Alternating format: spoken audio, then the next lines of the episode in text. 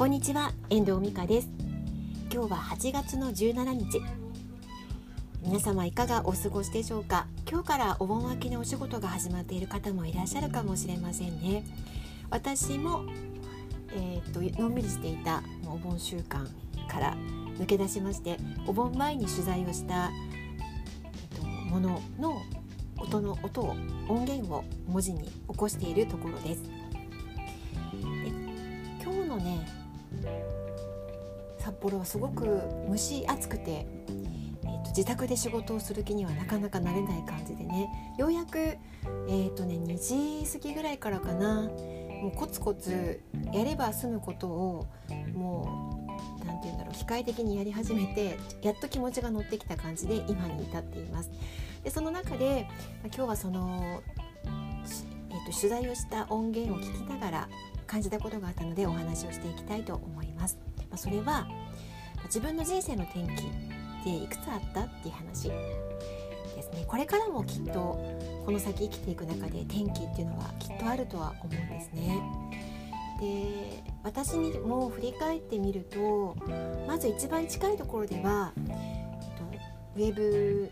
でブログを書き始めてライターになった、まあ、6年前になるのかなの出来事はすごく大きかったですね。こうやって今もお仕事をいただけるようになってもともと果たしたかった自分が自由になるお金を使いたいお金を稼げるようになりたいという、えっと、願いは果たすことができている感じですね今は次のフェーズに入っている感じでまあ、自分のこれからのシニアの時代をどう過ごしていくのかっていうところでいろいろな勉強を始めたりとかリサーチをしたりとかっていう形で今進めているところなんですけどそれもやっぱりその6年間の上積みがあってこその今があるっていうふうに思っているんですね。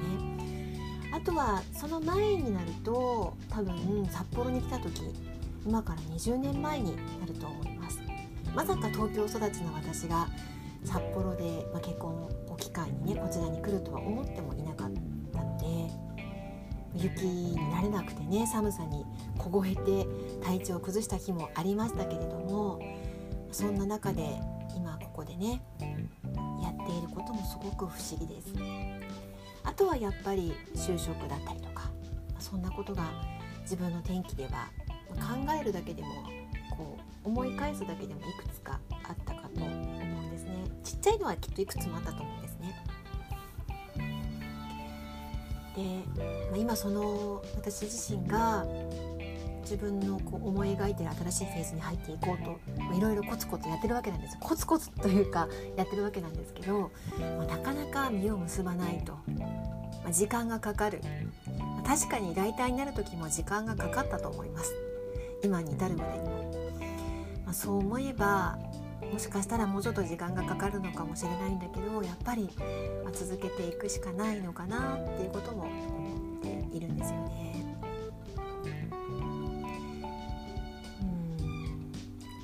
でちょうど今担当しているホームページのプロフィールを書くのを代行してるんですけれども、まあ、その方は、まあ、本当にそうそうたる素晴らしい経歴をお持ちなんですけれどもあることが転機になって今別のお仕事をされているんですねでもその別のお仕事っていうのはご自身の中ではものすごくあの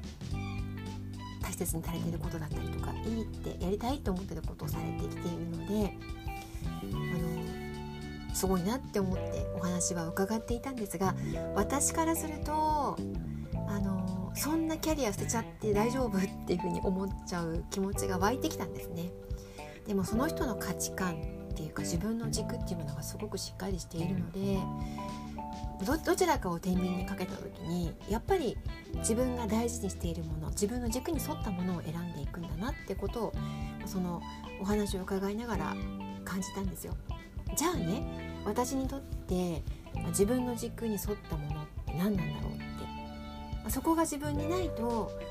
その転機を迎えた時にそこを自分で作る天気もありますけど自分で作る場合は自分で仕向けることがありますよね。それも自分の軸に沿ったものだってあろうしまた自分では思ってもみないことが起こった時に自分の中にあるものとそこを合わせて進んでいくっていうことが大事なんだなってことをその方のお話を伺いながら感じたんですね。本当に羨ましい経歴ぐらいなんですよ。話を聞く限っては。もっとご自分の中には眠っているコンテンツがあるんじゃないかと私は思うしここでとどまっていて大丈夫なのって思っちゃう感じの方なんですよね。それでもその方の人生がどうであるかっていうのは自分で決めることですし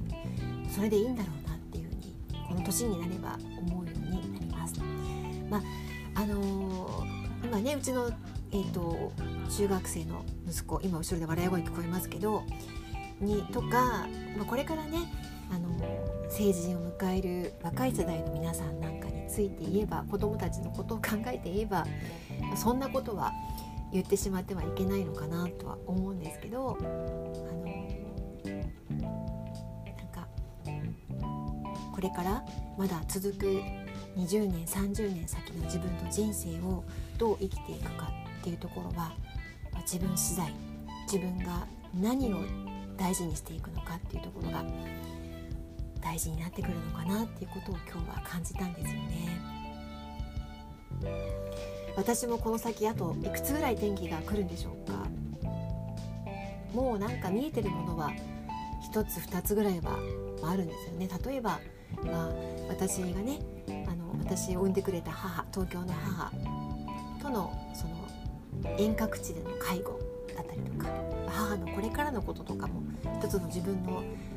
転機を迎えていく一つのきっかけになっていくんじゃないかなとはちょっと感じてはいるんです。ねなんとなく見えてる。でもそれはまだどうしていくか見えてこない。でもそれを選ぶのは自分次第だし自分の軸がどこにあるのかでいろんなことを判断していける判断していくってことになっていくと思うんですよね、まあ、きっとこの他にもたくさん出てくると思うので、ま、どこまで行ってもどんなに年を重ねても自分の生きていきたい人生はどこにあるのかそこをね定めてこう常にねこう軸を戻して戻してというかま刻んでというかこうそぎ落としてというかシンプルにしていくことが大切なのかなっていうことを感じました。まあ、ちょっとあの伝わりにくい、まあ、具体的なことがお話しできないことなのであの内容になってしまったかと思うんですがまご自分のね天気のことこれから先迎える天気自分で作る天気のことについても考えていけるといいかなって思ってお話をしてみました。いかがでしたでしょうか？では今日はこの辺りで終わりたいと思います。最後までお聴きいただきましてありがとうございました。また聞いてくださいね。ではまた。